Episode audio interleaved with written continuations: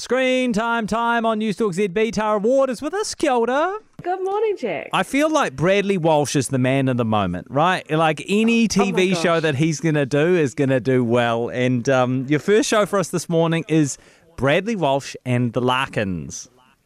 Yeah, of course, Bradley Walsh, uh, the, the host of The Chase, is, is a very lovable kind of larrikin, and he is starring in this new drama, The Larkins, which starts tomorrow night on TVNZ1. This is a remake of The Darling Buds of May, which I'm sure people will remember. It was a huge show, screened about 30 years ago. Uh, David Jason played uh, Pop Larkin, and it was the, the show that launched Catherine Zeta-Jones's career. She played the daughter Mariette. Well, it's back for 2021, and this time Bradley Walsh is in that David Jason role.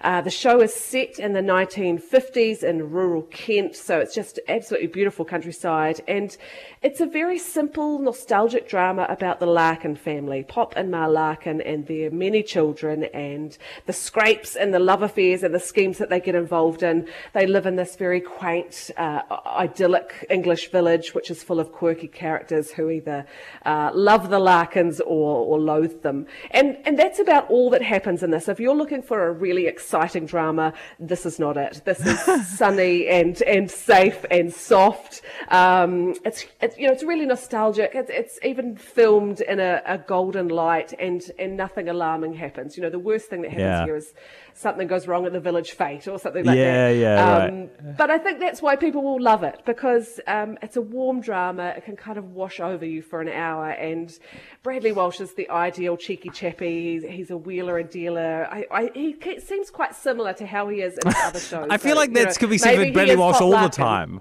exactly. I think maybe he is Pop Larkin in real life, you know? Yeah. Um, so, yeah, some comfort TV. Uh, starts on TVNZ1 tomorrow night and, um, of course, will be on demand as well. Fantastic.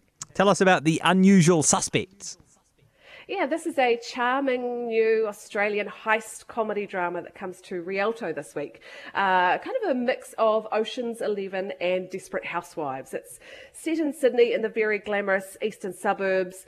Uh, the drama begins when a, a $16 million necklace is stolen during a birthday party, and a group of women from, from very different walks of life come together to make sure that justice is, is served.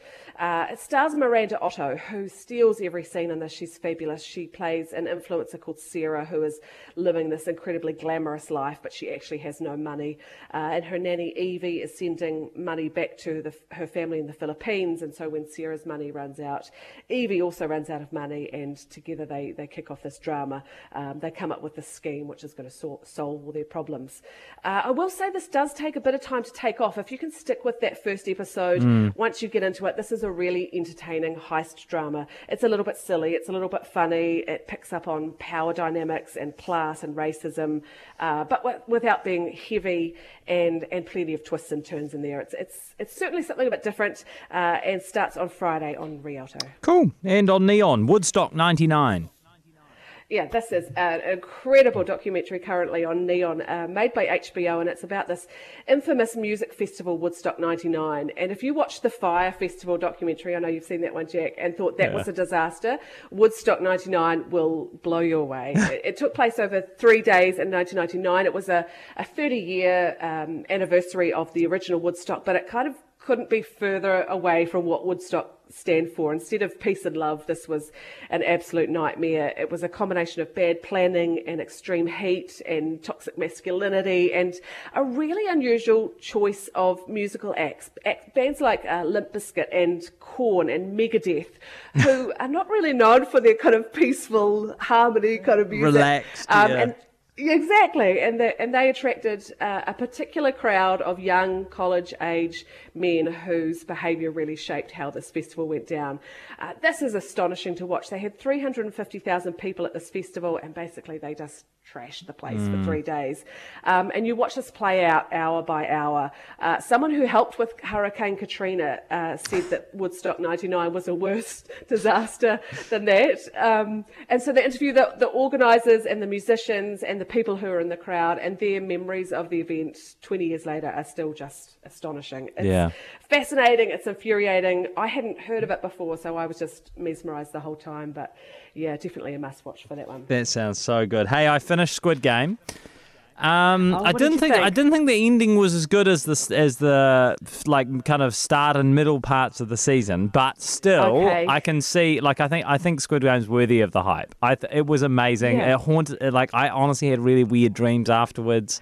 It just felt like I've a good show that. for the moment. Yeah, yeah, and I think it's Netflix's biggest show ever. It's it's a, just been a huge worldwide. yeah, hit. yeah. It's pretty pretty dark though. very dark, and I've heard a lot of people have had very very strange dreams Yeah. after watching it. You're not the only one there. Hey, thank you so much, Tara. Uh, those shows, once again, for you this morning. Um, Bradley Walsh, if you're looking to see him in something other than The Chase, is in The Larkins on TVNZ1 starting tomorrow. The Unusual Suspects is on Rialto, and Woodstock 99 is on Neon.